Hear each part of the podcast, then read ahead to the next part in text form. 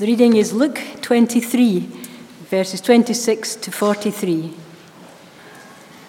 And as they led him away, they seized one Simon of Cyrene, who was coming in from the country, and laid on him the cross to carry it behind Jesus. And there followed him a great multitude of the people, and of women who were mourning and lamenting for him. But turning to them, Jesus said, Daughters of Jerusalem, do not weep for me, but weep for yourselves and for your children. For behold, the days are coming when they will say, Blessed are the barren, and the wombs that never bore, and the breasts that never nursed. Then they will begin to say to the mountains, Fall on us, and to the hills, Cover us. For if they do these things when the wood is green, what will happen when it is dry? Two others who were criminals were led away to be put to death with him. And when they came to the place that is called the skull, there they crucified him, and the criminals, one on his right and one on his left. And Jesus said, Father, forgive them, for they know not what they do. And they cast lots to divide his garments. And the people stood by, watching. But the rulers scoffed at him, saying, He saved others, let him save himself, if he is the Christ of God, his chosen one. The soldiers also mocked him, coming up and offering him sour wine, and saying, If you're the king of the Jews, save yourself. There was also an inscription over him This is the king of the Jews. One of the criminals who were hanged railed at him, saying, Are you not the Christ? Save yourself and us. But the other rebuked him, saying, Do you not fear God, since you are under the same sentence of condemnation? And we indeed justly, for we are receiving the due reward of our deeds. But this man has done nothing wrong. And he said, Jesus, remember me when you come into your kingdom. And he said to him, Truly I say to you, today you will be with me in paradise. Amen. Well, great. If you turn to that passage there, you'll find that helpful to follow along. I am very much overdue employing some new technology this morning. I'm hoping that it will not fail on me, or maybe more to the point, I will not fail it, uh, which is more likely. Here we go. I think I'm winning. Excellent.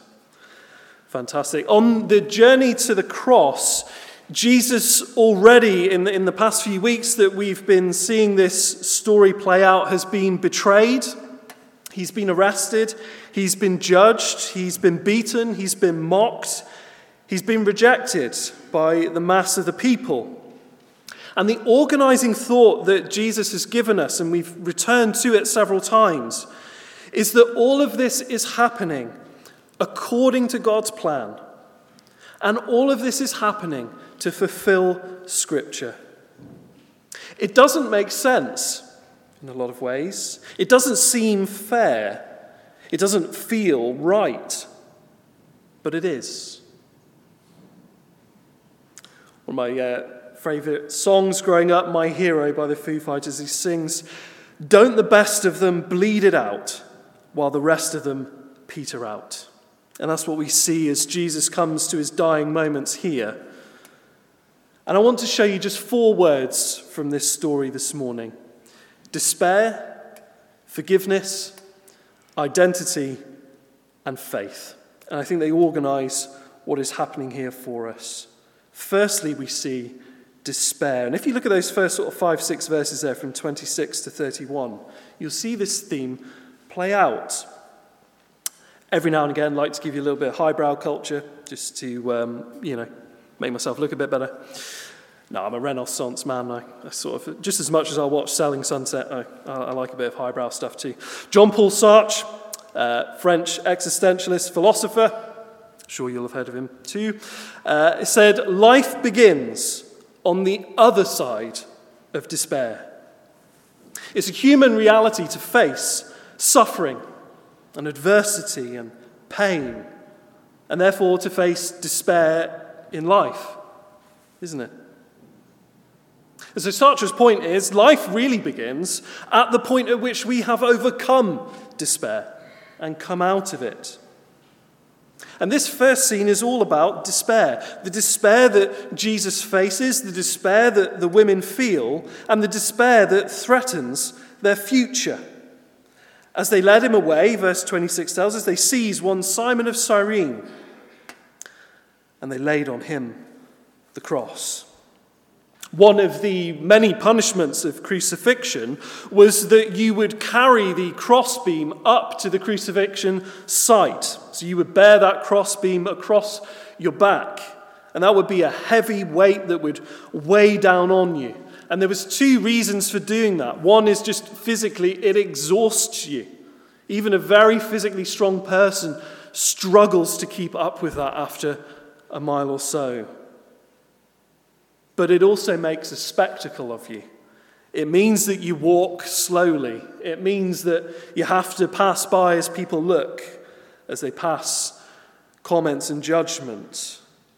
And in a moment of despair, where physical strength is exhausted for Jesus, Remember as well, he's been beaten, he's been whipped. He's been whipped with a cat of nine tails, a leather whip with pieces of glass and metal attached on the end of it that literally would, would rip chunks of your flesh out.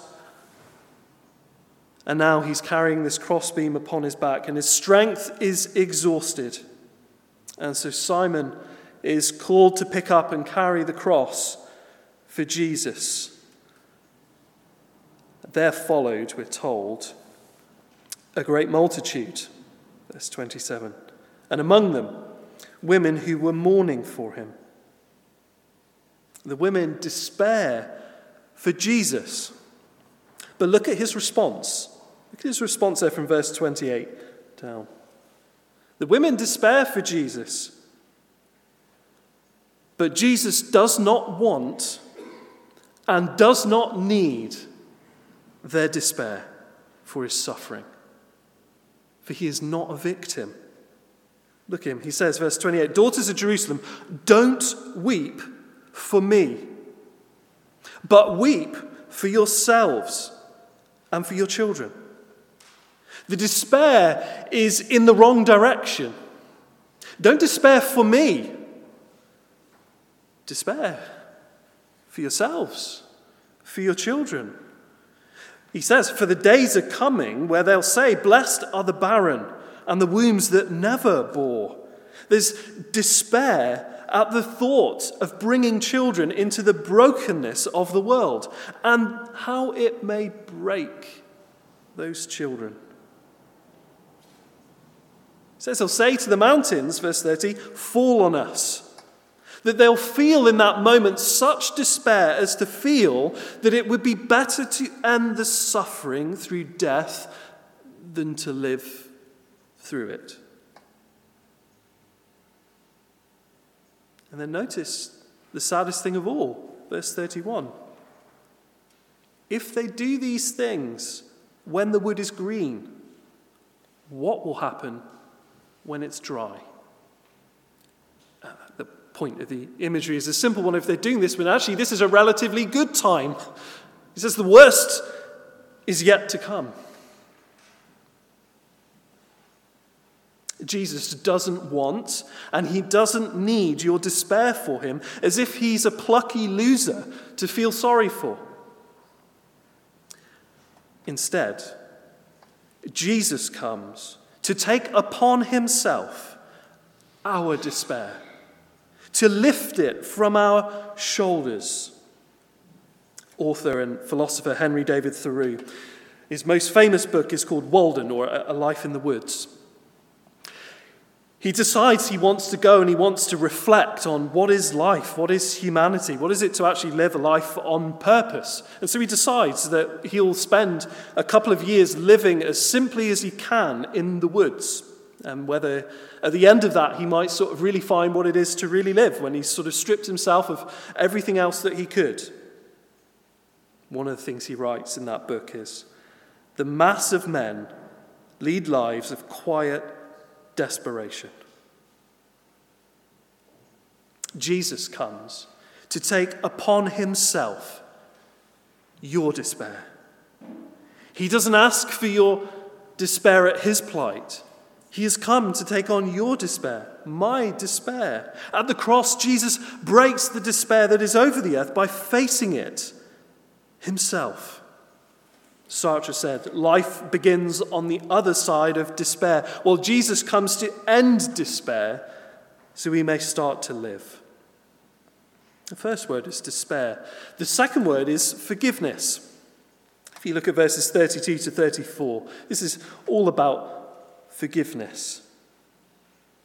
Douglas Murray, social commentators, reflected on one of the problems of our time. He says, Today, we do seem to live in a world where actions can have consequences we could never have imagined, where guilt and shame are more at hand than ever, and where we have no means whatsoever of redemption. We don't know who could offer it, who could accept it, and whether it is a desirable quality compared to an endless cycle of fiery certainty and denunciation. In a world that is unsure how to do forgiveness, or if it even should do forgiveness, Jesus offers here surprising grace. Look at this, verse 32. Two others who were criminals were led away to be put to death with him. And this isn't just a minor sort of side detail here. We've said all that happens, happens according to God's plan. All that happens, happens to fulfill Scripture. Jesus has told us this, and specifically, he's quoted Isaiah 53, verse 12, that he was numbered with the transgressors, that he bore the sin of many and makes intercession for the transgressors, that he dies alongside those who have sinned, that he's amongst them, and that whilst he is, he prays for them. There they crucified him, Luke tells us in the criminals, one on the right, one on the left, Jesus between them. See, the thing with crucifixion is it's not just about the punishment, the physical punishment that happens, but it's also about the stigma and the shame. That Jesus is labeled here as a criminal. He is amongst them. He is seen as just being another one of them. Paul thinks about this in the New Testament, 2 Corinthians 5, verse 21. He made him to be sin who knew no sin, so that in him we might become the righteousness of God. Jesus had never sinned, but he takes on our sin in a moment, that we might become perfect as he was. And so he has to be numbered amongst these criminals, amongst you and I. When they came to the place that's called the skull, there they crucified him. In your version there of the Bible, whatever it is, you, you may possibly have a slightly different translation there. It may possibly say Golgotha, may perhaps say Calvary. Uh, here in mine, it says the place of the skull. They're all the same place. Uh, in Greek, the word uh, for it is cranion, very, very similar to cranium that we think of. In the Latin, it's Calvarios, and hence in some translations it will tell you Calvary, in Aramaic it's Golgotha. They all mean place of the skull, and they mean that because actually it physically looked like a skull. I've, I've got a picture, hopefully, sort of of that place, and you can get a bit of an idea of uh, of where exactly it is, especially in, in the second picture there. Okay, there you go. You can sort of make out if you're a visual person. If you're not, it probably means nothing. It's just, just some rocks. Uh, you know, but if you're a visual person, I think you can sort of roughly make out a bit of a, some eyes and a nose, can't you? Here he is, and there's something ironic and visual about the whole place, reminding people of death. And there they crucified him. It's a brutal death. It makes sense of Jesus' anguish earlier on in the Garden of Gethsemane. But this is a fierce love. This is a very fierce love that Jesus displays. A love that goes to such personal cost and pain to die in this manner. A, a love that defines all love. 1 John chapter 4. In this is love, not that we have loved God, but that He loved us, that He loves us first. And that love is defined in this way that he sent his son to be the propitiation for our sins. Propitiation is a long, fancy word for saying it's that process of removing just anger for sin. It's what needs to happen if I upset Karis because, once again, when I put the cutlery in the dishwasher, I did not sort it neatly into the rack. I had every intention to do so, but I left it still in the pile and it's not perfectly clean at the end. Propitiation is the process thereafter that afternoon where I have to do some groveling and appeasing uh, in order to remove the anger and to restore the relationship to peace and harmony. Jesus is given to make propitiation for our sins, to make things right. Jesus' love is a love of faithfulness and loyalty, love that sacrifices and serves, even if it's not returned to Him. And then look at how he expresses that, verse 34. Jesus said, Father, forgive them, for they know not what they do. That is, amazing grace to offer. But it shows us also there's a bit of a difference between the religious leaders and the soldiers. Here, Jesus is very explicitly saying, Forgive them, they know not what they do. You know, there's a difference between knowledge and ignorance and the way that's treated. Ignorance reduces, but doesn't remove, guilt not realizing that what you did was going to be wrong, reduces anger. You could put it another way round as well, couldn't you? That knowledge multiplies and magnifies guilt. Doing it when you knew it was going to be wrong is worse than doing it when you didn't realize that was wrong we are having incidents uh, at the minute with our youngest. He's sort of at school, and so he's learning some new vocabulary. Not all of it vocabulary you want them to learn, so he's processing sort of that. There are occasions where that slips out and he doesn't realize. So he's playing with Spider Man at the dinner table the other day, and everything sort of turns sour because he lets the word out and he, he didn't realize. It's about, okay. There's other times where he knows full well what he's doing and he'll build up to it, and you know it's coming. So I don't want to, I don't want to, I'm not going to, I'm trying so hard, I'm trying so hard, and then say it. That's different. Now I am angry because you knew, you knew, and you didn't try hard enough. There's a difference between knowledge and ignorance. Forgive them, they know not what they do. The religious leaders know what they're doing, and they do it. These soldiers are doing a job. They don't know who Jesus is. Forgive them, for they know not what they do. He forgives first. And yet, look, as Jesus is doing this, as he's offering this amazing grace to them, they cast lots to divide his garments. And the moment is lost on them. In suffering and a gross miscarriage of justice, Jesus forgives his murderers, opening forgiveness for us all. It's about despair, it's about forgiveness. Thirdly, it's about identity. Jesus faces a final test of his faith in God's word, if you look at verses 35 to 39 there. And it's all about identity. Paul Tripp writes in his book, Do You Believe?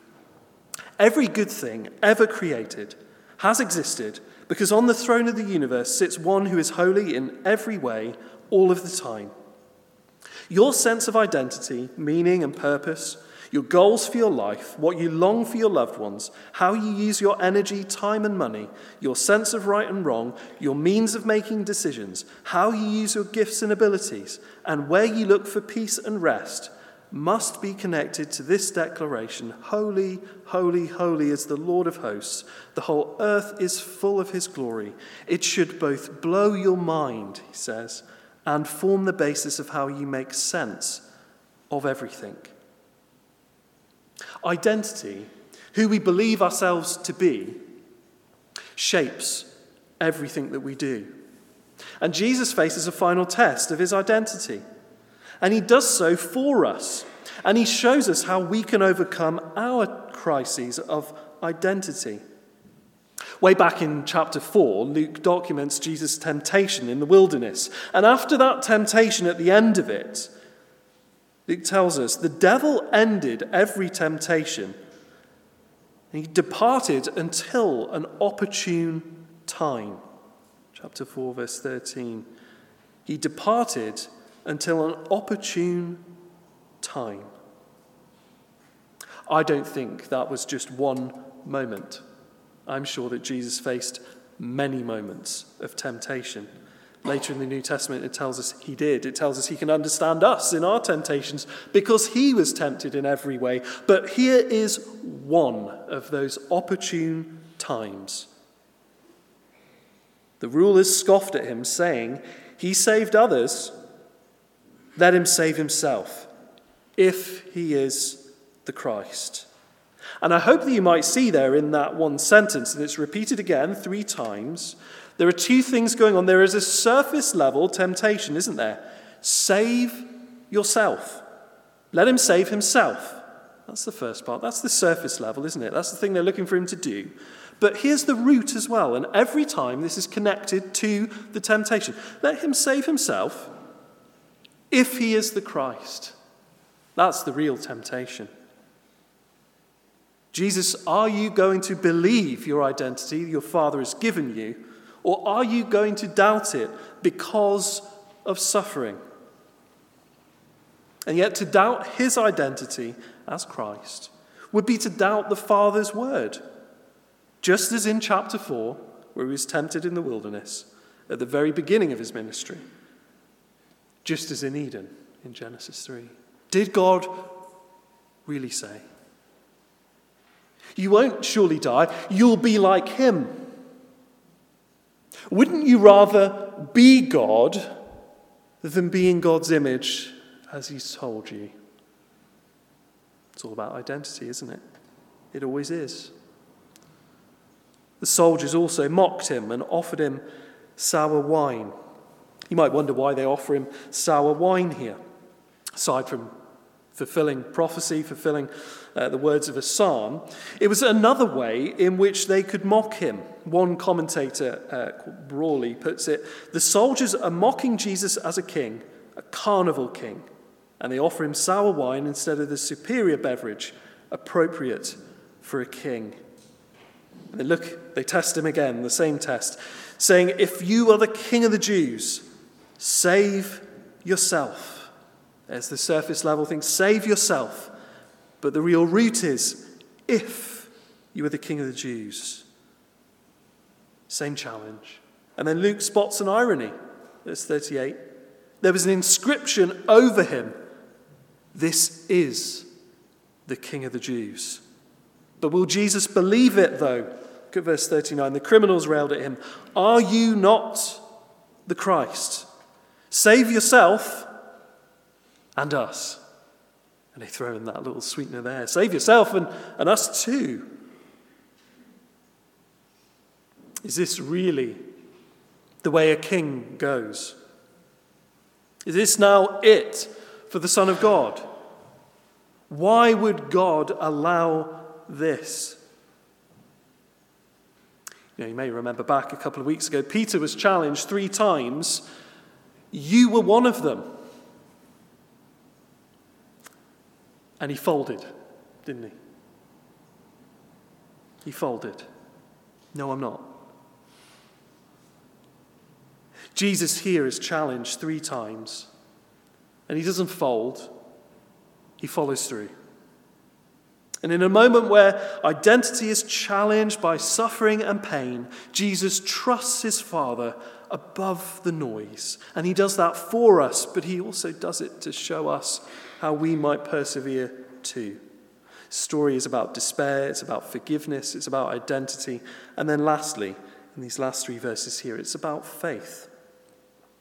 Because even in Jesus' dying moments, a work of God is going on here as one of the criminals comes to faith in Jesus. One of the criminals has, has railed at Jesus, Are you not the Christ? Save yourself and us.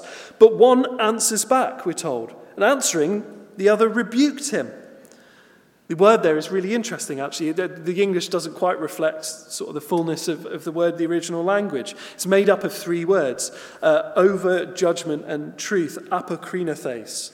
And the idea is passing over the true verdict.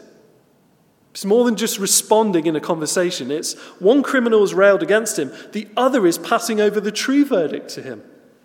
The criminal is speaking the truth here, answering the other rebuked him. Do you not fear God, since you are under the same sentence of condemnation? We could put it much more simply in everyday language Who are you to judge him?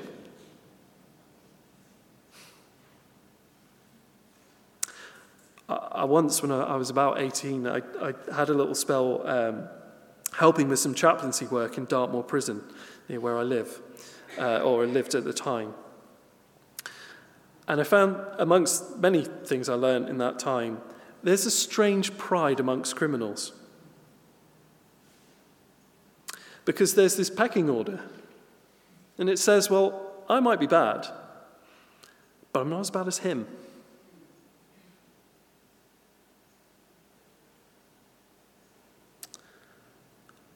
But I want you to see the work of God that's going on here within this criminal, because he's coming to faith. We see that in four ways. Firstly, there's a fear of God, isn't there? Do you not fear God? He's thought again.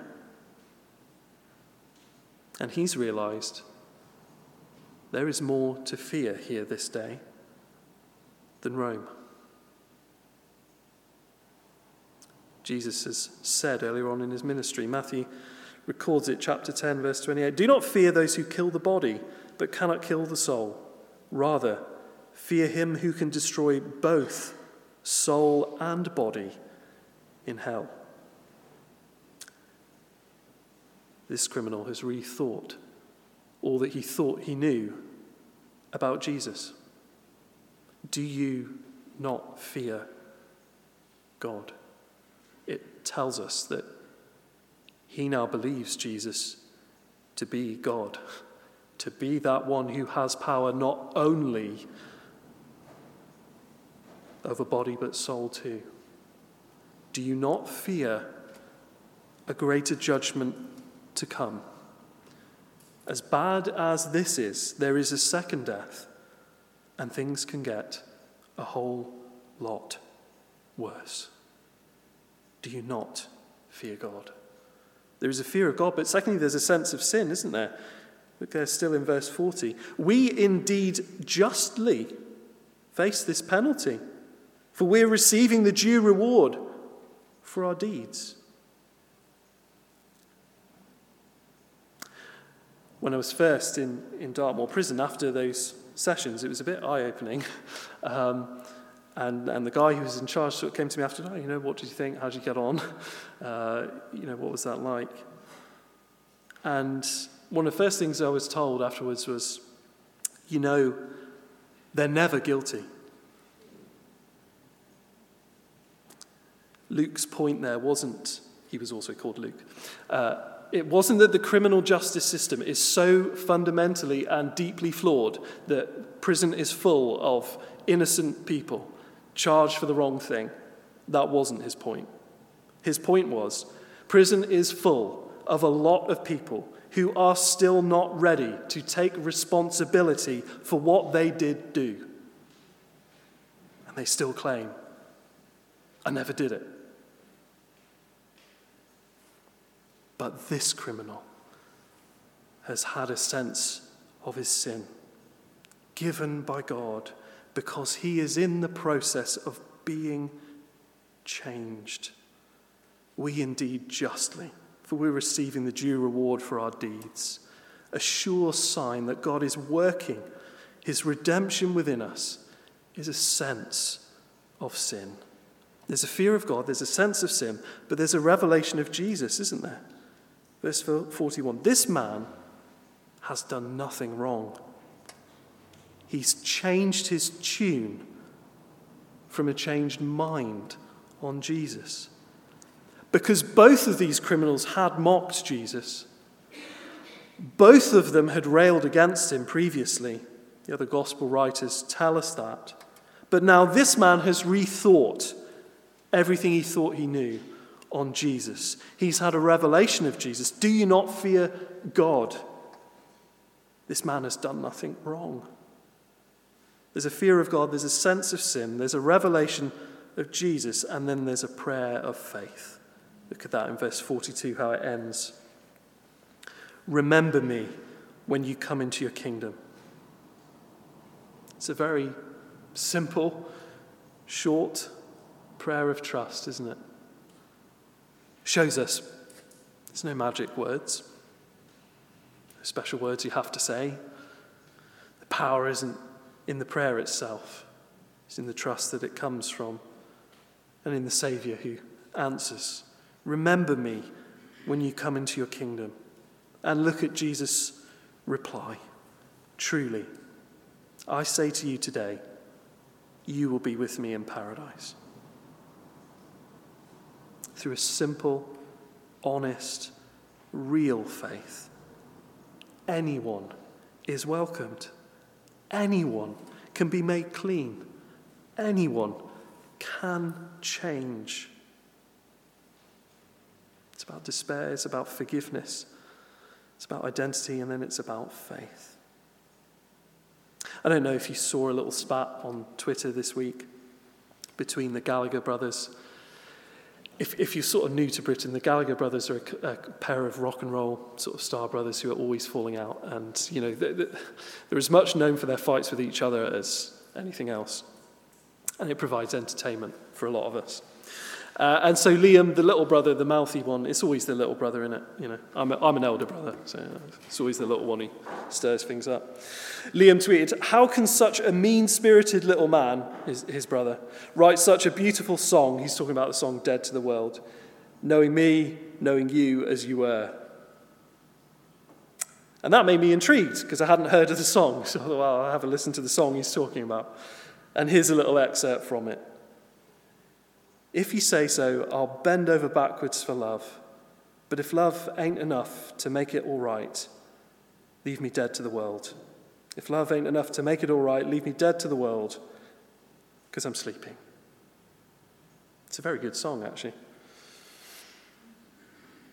We are not left to wonder whether Jesus' love is ultimately enough to redeem us and the world. Three days later, we get a definitive answer because he walks back out of his grave. It is enough. It proves he was who he said he was and that he did what he said he would do. Life is lived on the other side of despair. And Jesus faced despair, our sin and our shame, so that we could live. So, will you this morning, like this desperate criminal, place your trust in Jesus and find your life in Him? His love is enough. And next Sunday, we'll reflect and celebrate on that. But for now, reflect on the amazing grace that He offers you this morning to come to Him, whether for the first time or the thousandth time. Let's pray, and then we'll sing a closing song together.